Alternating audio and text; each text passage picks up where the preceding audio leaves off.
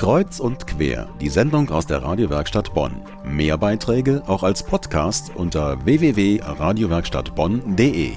Zwei Stadtklangkünstler waren bereits hier in Bonn und nun gibt es einen neuen in der Stadt. Andreas Ohlderb heißt er.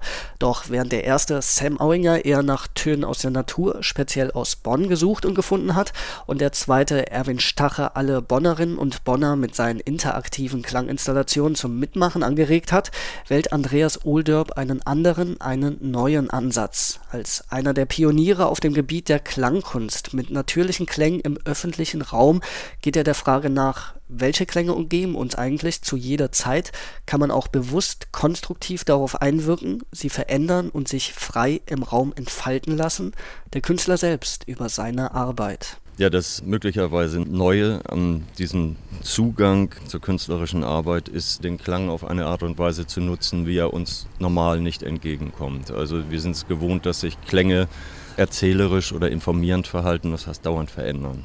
Auch in der Musik sind die Klänge da im, im Zusammenhang einer Komposition. Und das erschwert es zu beobachten, dass Klänge eben halt auch gleichzeitig mit Raum ganz massiv interagieren. Auch ihre Ausdehnung im Raum sehr erstaunlich komplex ist. Ja, und eine Arbeit, die sich immer weiter reingefuchst hat in die Frage, was kann ein Klang mit einem Raum machen? Da ist der Begriff der klangenergetischen Aufladung entstanden, um die Analogie von Wärme und Licht dann auch zu beschreiben. Und ein solches Beispiel ist als eine erste Arbeit von Andreas Ohldirb seit letzter Woche im Kunstverein in Bonn zu bewundern.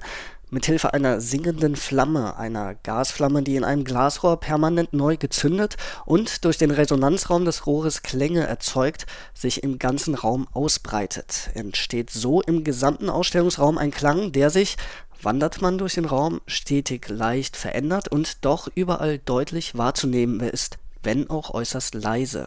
Deshalb muss man sich auch bewusst und gezielt darauf einlassen, auf den Ort, auf den Klang, diesen zu erfühlen, erhören und zu erfahren. Von Klängen umgeben sind wir zu jeder Zeit in unserem Leben, ob auf der Straße, im Park, aber eben auch im Kaufhaus oder Klassenzimmer. Nur sind diese Klänge längst nicht immer angenehm, weshalb wir von vornherein viele Klänge einfach filtern und überhaupt nicht mehr wahrnehmen. Ein Problem, wie Andreas Oldorp findet und die auch ein Stück Lebensqualität ausmacht. Wenn man das einmal als Problem erkannt hat, bei Klassenräumen in Schulen ist es ja ganz erheblich, dann muss man gefälligst was dagegen tun. Und dafür braucht man eine Sensibilisierung und im Rahmen meiner Arbeit sind solche Prozesse möglich. Aber ein anderer Gedanke ist noch entscheidend daneben, nämlich, dass man über Klänge, so wie ich sie da einsetze, jetzt auch in der Lage ist, sagen wir mal, die Verweilqualität eines Ortes bzw. eine Ruhezone zu schaffen. Ob einem das nun gerade in der Fußgängerzone gelingt oder neben der Autobahn, das ist eine zweite Frage. Aber es geht grundsätzlich darum, überhaupt auch Raumqualitäten wieder in den öffentlichen Raum mit einzufügen, die äh, aufgrund der zunehmenden Betriebsamkeit kaum noch da sind. Weil es gab mal Parks, wo Leute dann irgendwie sich hingesetzt haben, um sich zu entspannen, um ein bisschen loszulassen.